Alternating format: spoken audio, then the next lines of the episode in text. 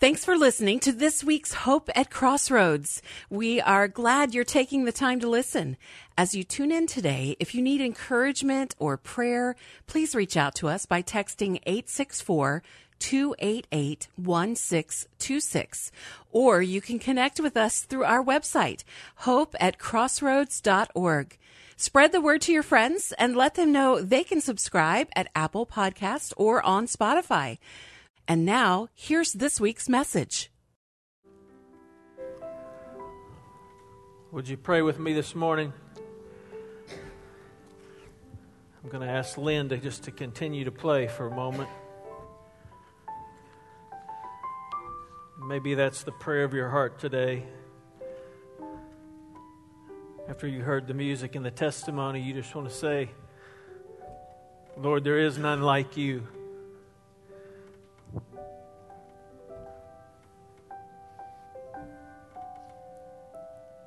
That's the prayer of your heart today, I just want to encourage you just to tell the Lord that this morning. He's listening.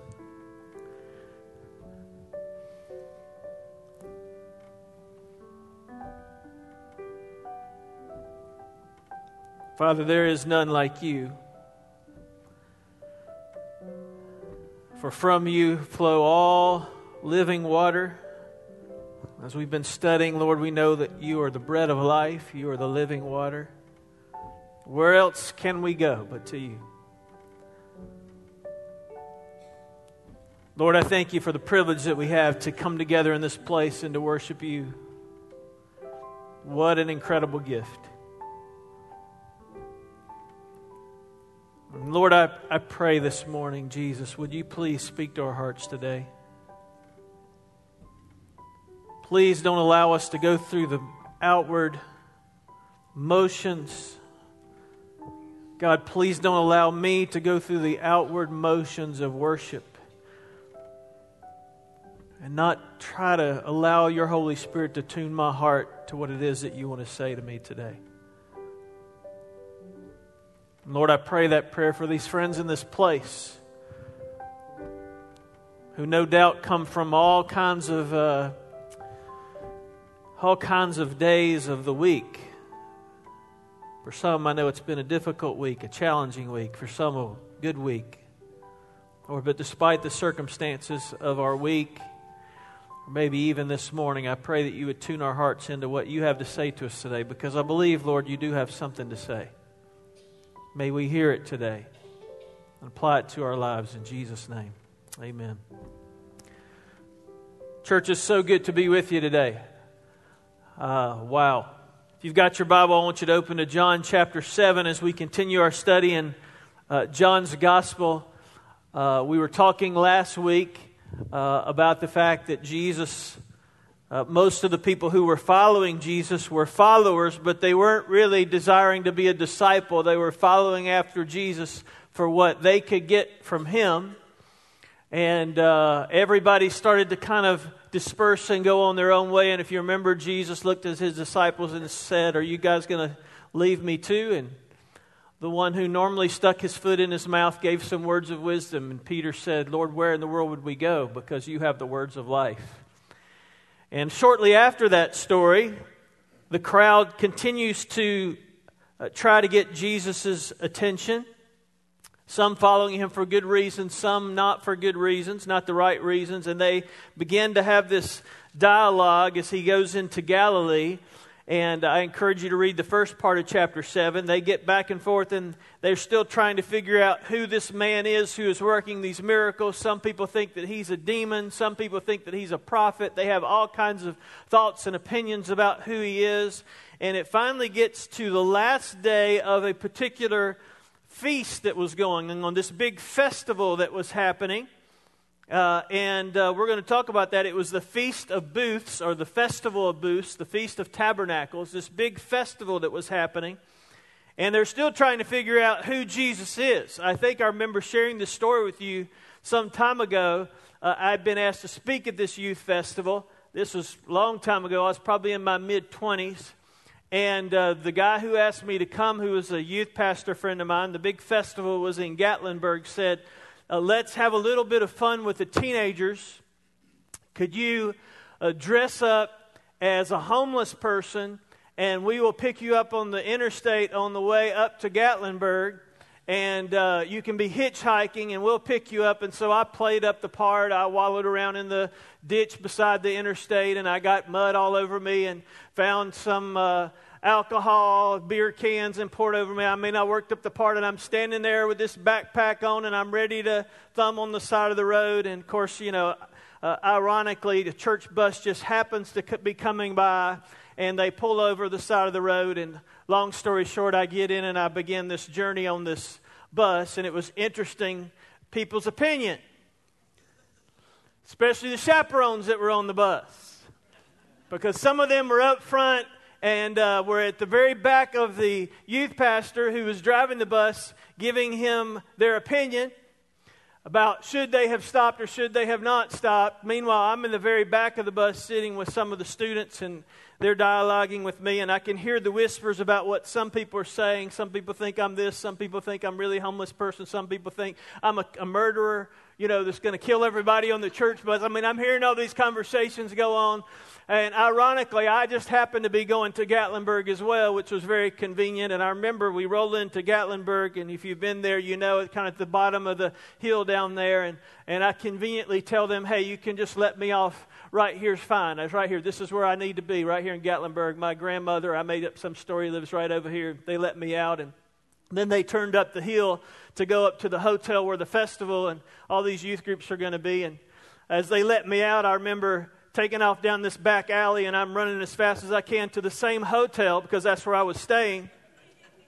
Uh, to get checked into my room, which had already been prearranged, and and I get checked into my room and I take a shower and shave and try to get cleaned up. Little did they know I was the one of the speakers for that event.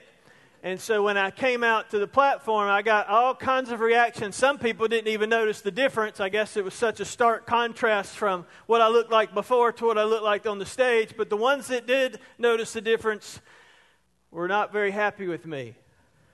Uh, they were not happy that they had been tricked. Uh, Jesus is not tricking the people here. He is who he says he is. There's no trickery, there's no disguise, but he's walking amongst these people at this festival, and they're still trying to figure out who Jesus is. And a series of days have gone by, and John is going to tell us they actually get to the last day of the festival. Let's actually read it, verse 37. Here's what happened. On the last day, this great day of the feast, Jesus stood and cried out. Now, let me stop right there. I don't know many translations, and if you go back and you look at the original Greek language, most of the, most of the time when Jesus spoke, he was a gentle person. He would speak. But the, but the way this is in the original language, Jesus is actually shouting. Maybe because he's trying to get their attention, because some of them maybe aren't paying attention. I don't know. Maybe because they're distracted. Maybe because the crowd is so large that he thought he wanted to make sure everyone heard. Maybe some people say, as, as I've done study on this chapter over the last few weeks, some people say maybe Jesus shouted to get their attention because it was the last day they were going to be together.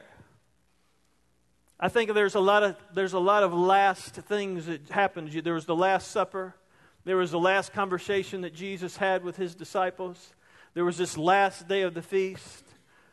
Maybe Jesus knew there may not be another opportunity where all those people would be together. Never, ever another time like that where they would all be together at that particular place and time again. Can I just say something to you? There's not ever going to be another opportunity like today. The fact that you and I are here together in this building together probably most likely will never ever happen again like it is right now in this moment. Some of you might not be here next week. Some of you may that aren't here might be here next week. So the dynamic of this room, if we believe God is sovereign and I do, God has a divine appointment for us today, and I believe He had a divine appointment for the people who were there to listen to Jesus that day. They, he says, John tells us that Jesus started to cry out, and here's what he said If any man is thirsty, let him come to me and drink. He who believes in me, as the scripture said, from his innermost being shall flow rivers of living water. Now, hang on to that thought. We're going to come back to that because that's, that's powerful. But this he spoke of the Spirit, whom those who believed in him were to receive. For the Spirit was not yet given because Jesus was not yet glorified. We're going to come back to that. Verse 40 Some of the multitude, therefore, when they heard these words, were saying, This certainly is the prophet. Others were saying, This is the Christ. Still others were saying, Surely the Christ is not going to come from Galilee, is he? They start to debate who is Jesus. It reminds me of that story some of you remember when Jesus' disciples were hanging out with Jesus, and Jesus goes to his disciples and says, Who do all those people say that I am?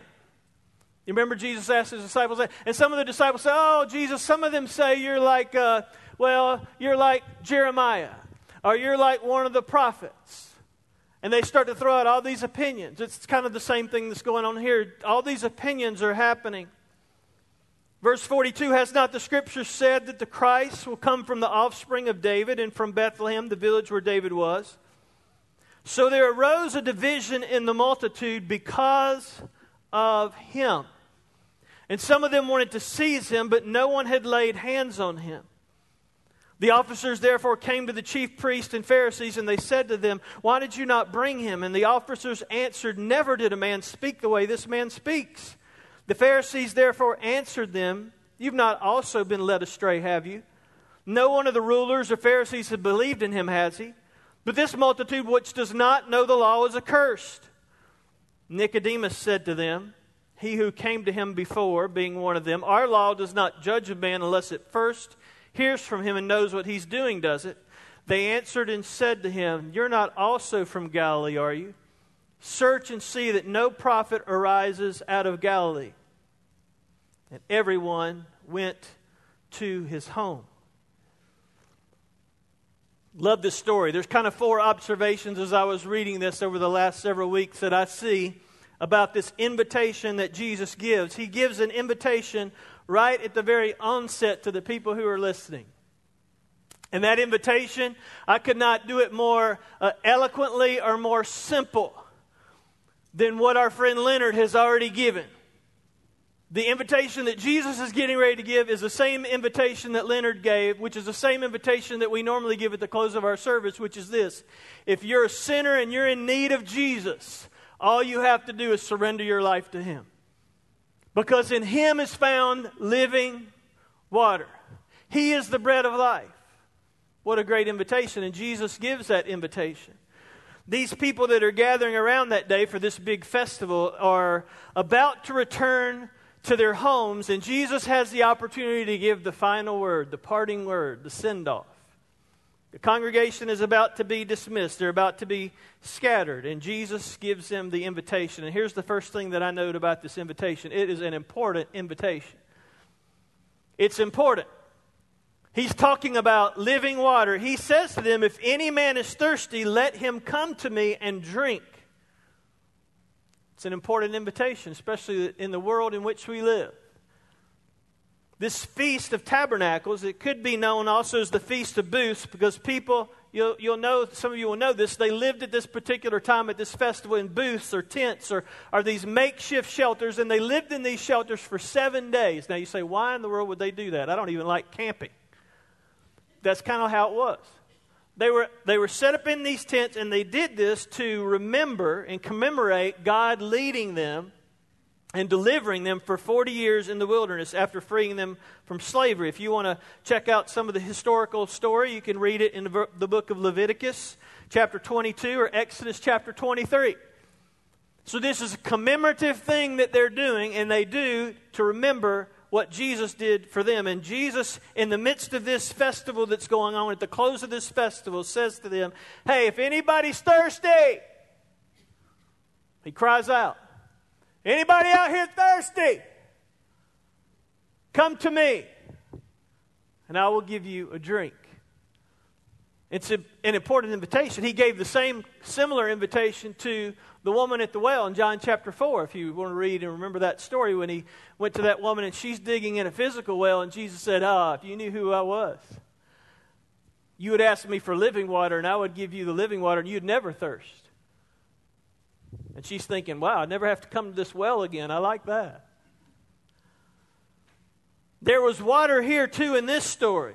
Why in the world would Jesus suddenly start shouting about drinking and taking rivers of living water. It's this last day, this great day of the feast. And, and historically, I had to do a little bit of research on this to refresh my memory, but historically, what happened was you can check this out in the book of Psalm, chapter 118. I encourage you to take notes on Sunday morning because some of you are older than me and I forget.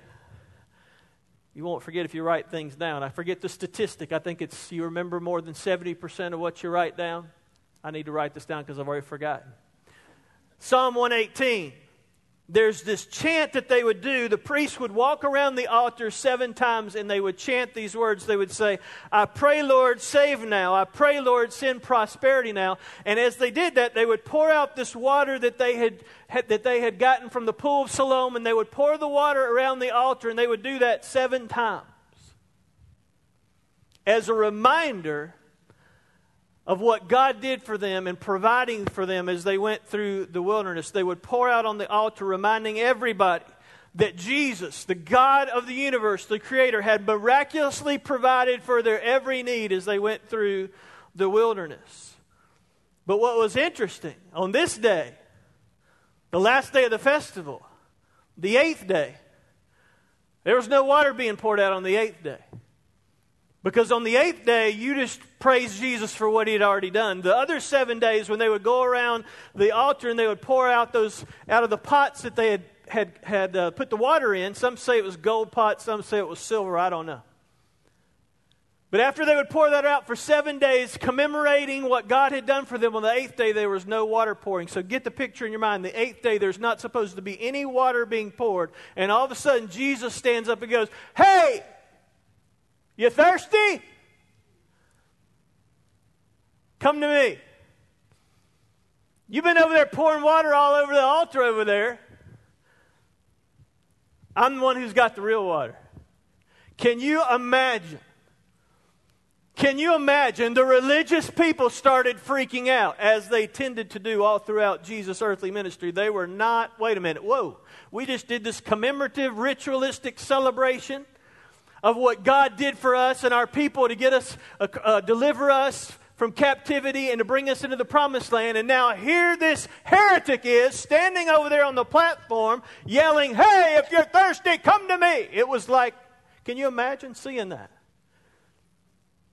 So it's important to understand where Jesus was. What they would normally be doing on that eighth day is they would only have prayers for water to remind them that Jesus, God Almighty, had delivered them into the promised land. So this was the time that Jesus is sharing. And by the way, this is about six months before the Passover of his death. It's important where Jesus said these words to the people, where this invitation was given. This invitation was important because of where he was standing. No doubt, if you go back and look at the earlier part of this chapter, verse 14, he was standing in the temple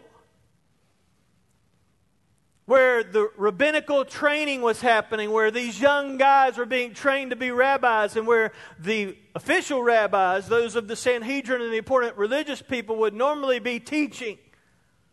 And all of a sudden, Jesus has taken that place, and he's standing there.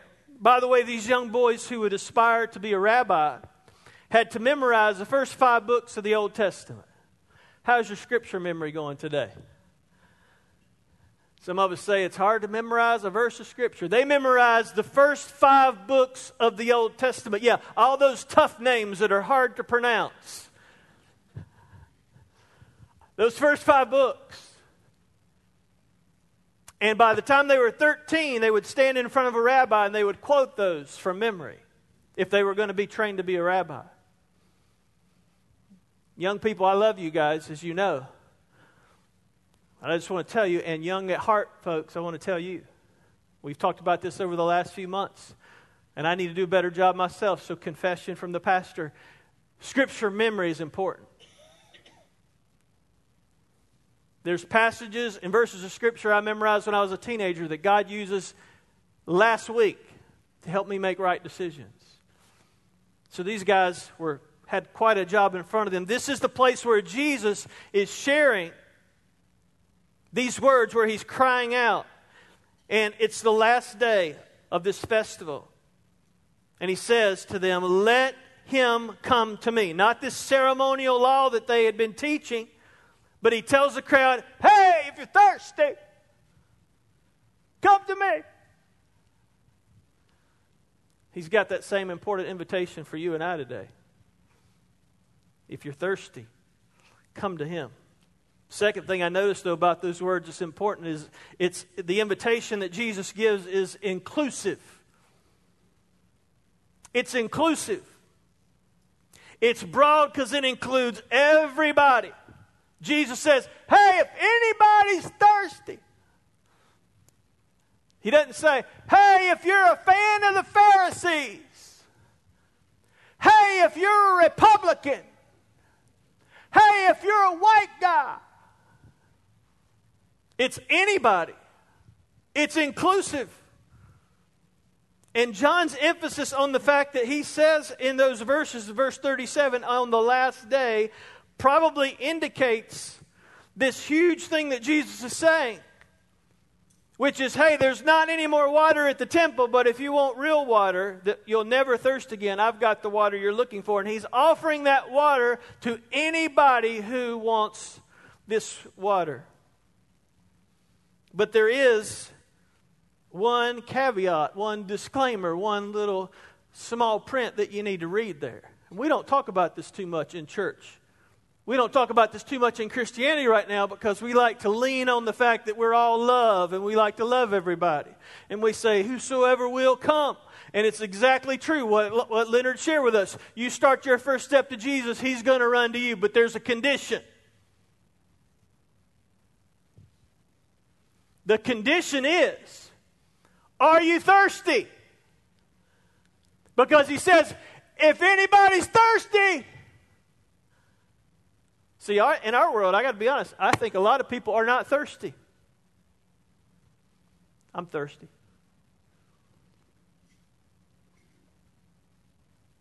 A lot of people aren't thirsty. Like the woman at the well, I think Jesus kind of said to her in a way, You've dug all these spiritual wells in your life looking for love in all the wrong places with all these guys. The guy that you're with now is not your husband.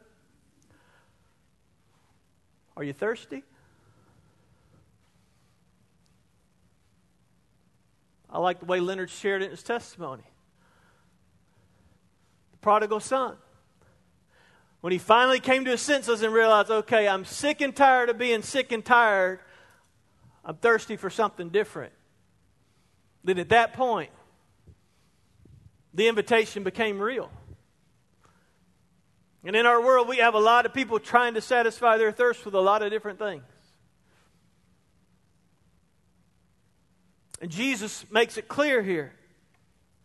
If any man is thirsty, let him come to me and drink. Then he says this in verse 38 He who believes in me, as the scripture said, from his innermost being shall flow rivers of living water. Wow, that's a whole sermon in and of itself. But let me just, I can't not, it's a double negative, I'm sorry. I can't not hit on a couple of those things that he says there that are implied. And if you, depend on what translation you've got, a lot of, a lot of our scriptures have added.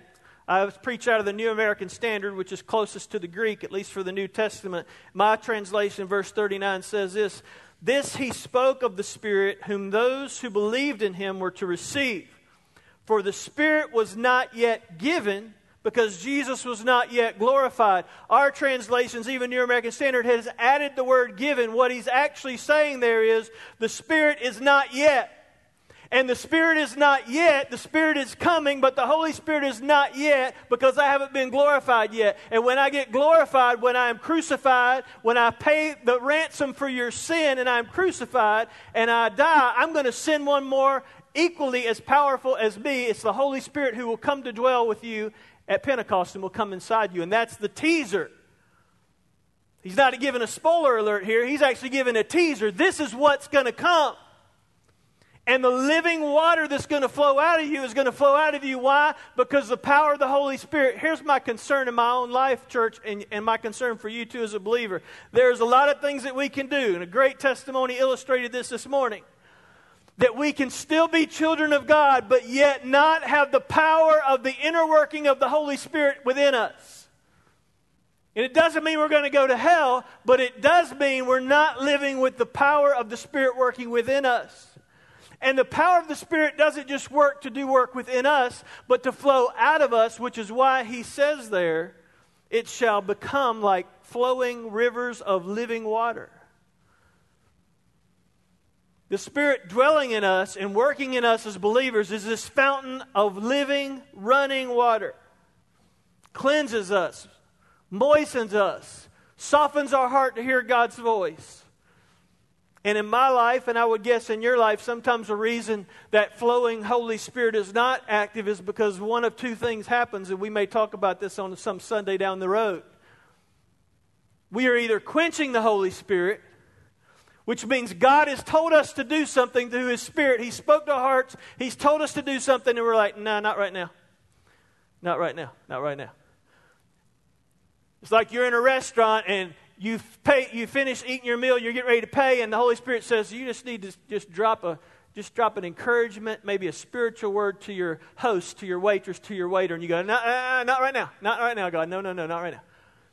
If the Holy Spirit speaks to you and you continue to say no when the Holy Spirit speaks to you, that's quenching the Holy Spirit. The other thing that we sometimes do is we grieve the Holy Spirit. And when we grieve the Holy Spirit, that's when God, uh, we do something that we're not supposed to do where God has warned us to protect us and to watch over us, and we're like, no, God, I'm not going to listen to you. You're the creator of the world. You don't know anything. I'm going to do what I want. And we grieve the Holy Spirit. And so these words that Jesus is saying are so very important. His invitation is inclusive, but the other thing, if you keep reading, that almost sounds like it doesn't go together. It's almost like a paradox. They don't go together. It's inclusive, but it's also divisive. Because we read, John says in verse 40, some of the multitude, they hear these things and they start to form their opinions. And you get to verse 43 there arose a division in the multitude because of him. Some said one thing about Jesus, some said another thing about Jesus. You know, I think it's interesting, though. I, I mean, there's, there's all kinds of opinions. But here, here's what I know about Jesus there's no way for anybody to truly come face to face with Jesus and be confronted with Jesus and remain neutral. It's impossible. You either agree with Jesus and who he says he is and follow him, or you reject what he says. There's no middle ground. I think he said it this way in the book of Revelation there is no uh, lukewarmness. You're either hot or you're cold. There is no lukewarm. You have to make a decision about what you think about the claims of Jesus. And Jesus' invitation is decisive. I mean, they start to argue about, well, wow, could the Christ actually come out of Galilee? Verse 41. Then they start to question, well, is it Bethlehem? This word division, by the way, in the original language, uh, can be actually better translated violent dissension. And some of the people we know were ready to take up his cause, and some of the people we know were actually ready to put him to death.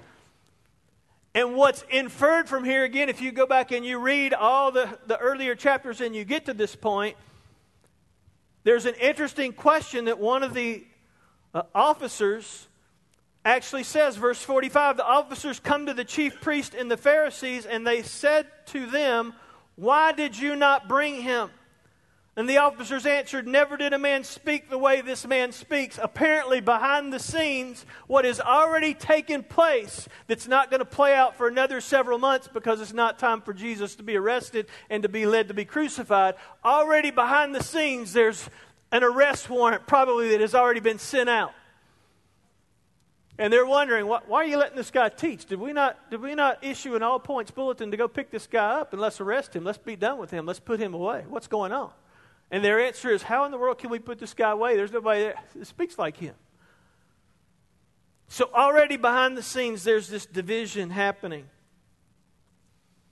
It's kind of scary. Jesus said it this way in Matthew's gospel. He said this Don't think that I came to bring peace on the earth.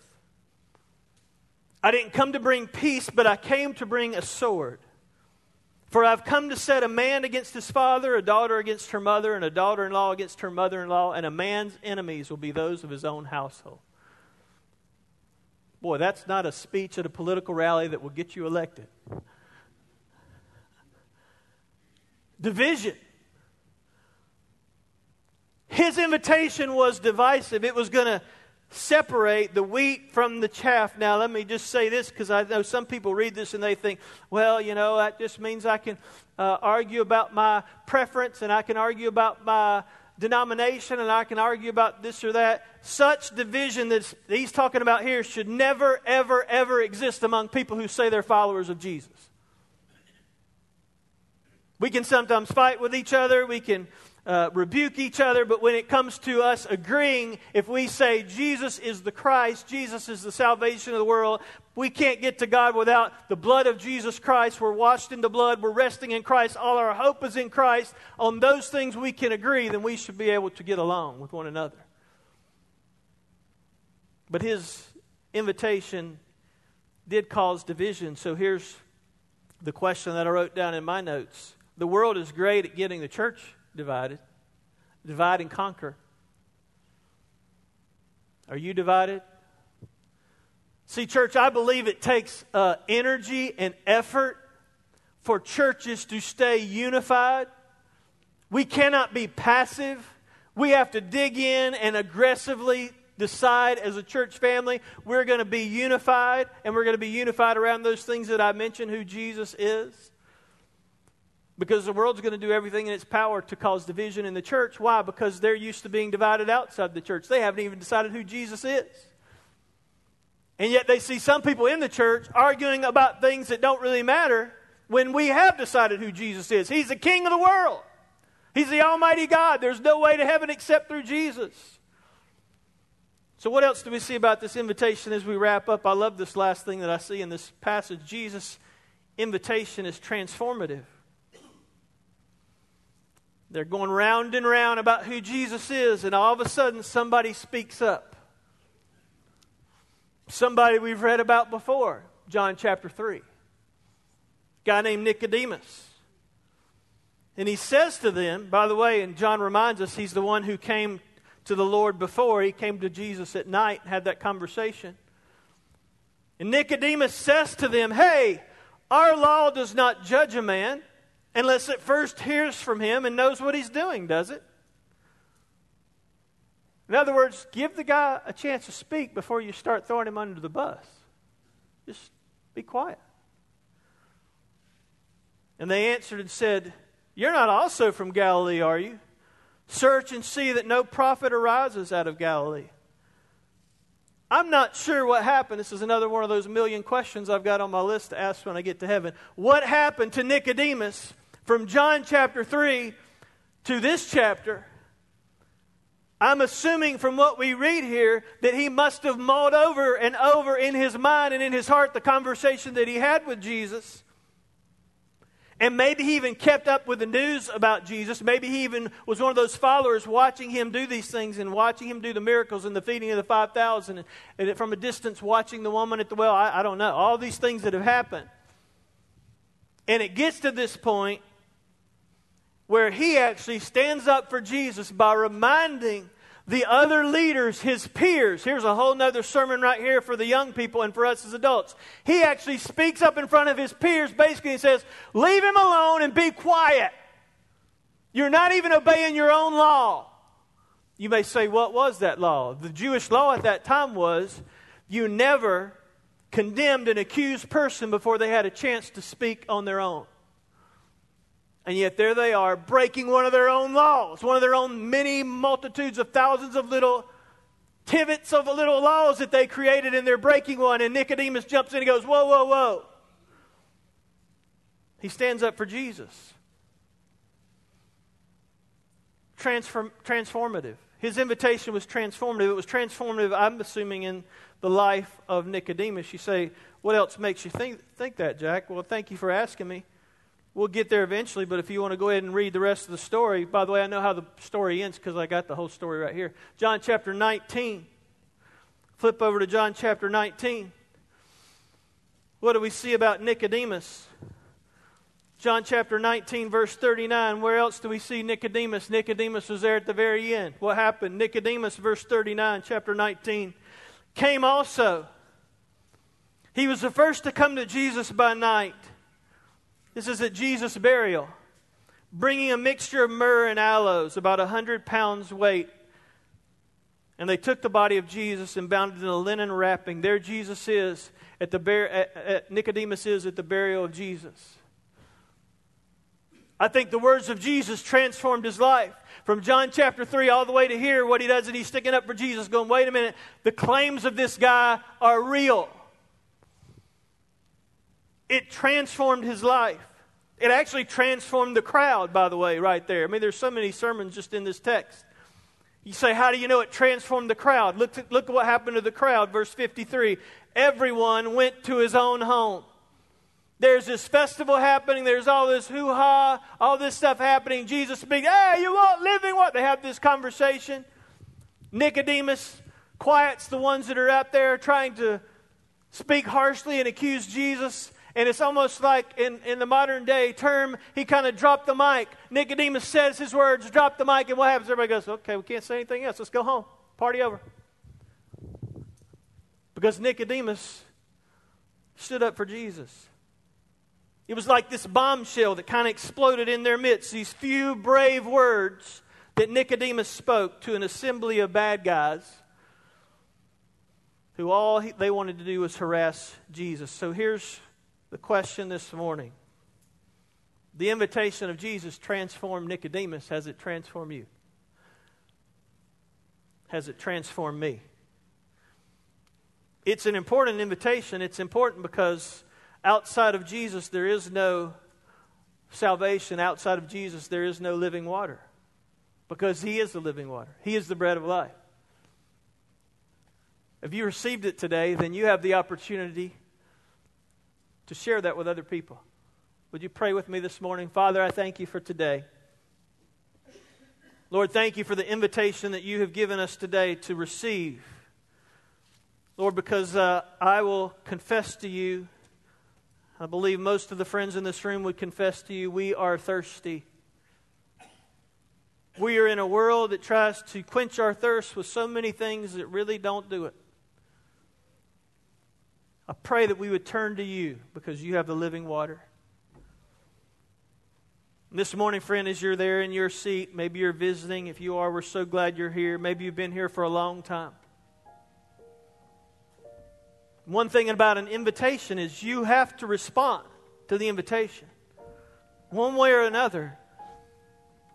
I know in our culture we put RSVP on some things, and some of us never even reply.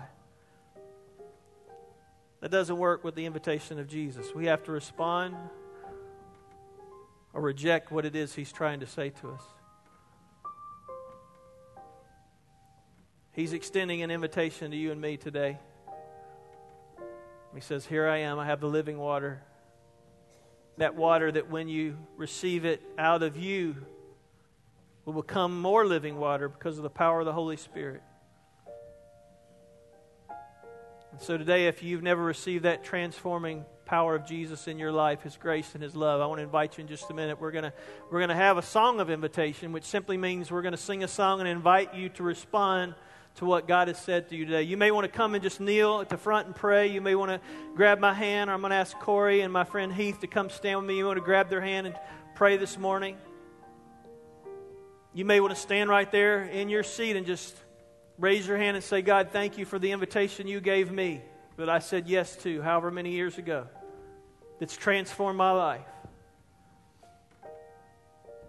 Today you may say, Lord, I need to share that invitation with somebody else. I don't know what God is saying to your heart today, but I pray that you'd be obedient. Father, I pray you'd have your way during this time of invitation. We give it to you and pray that you would be honored today in Jesus' name. Amen. Would you stand with me? Joey's going to lead us in our song of invitation. However, the Lord leads you to respond, we'll be here at the front to receive you today. Let's sing together.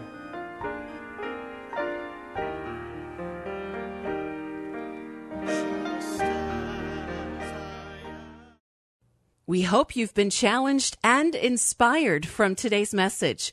You can find out more about the message you have heard today by visiting our website, hope at crossroads.org.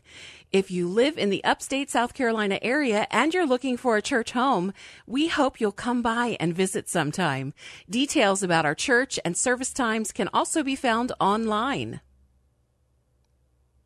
In addition, we want to invite you to check out some of the great items at our website that will help you, or you can give as a gift to a friend. Devotionals and other resources are all available at hope at crossroads.org. Thanks again for listening, and we hope you will tune in again next week.